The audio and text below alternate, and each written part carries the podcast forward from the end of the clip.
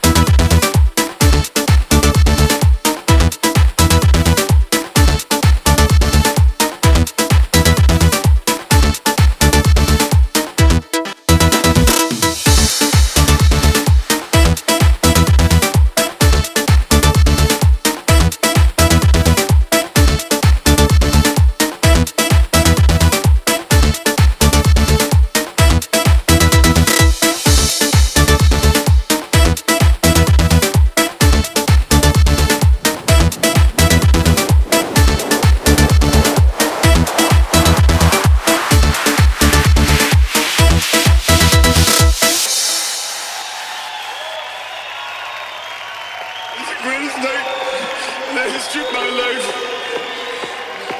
I just want to say one thing.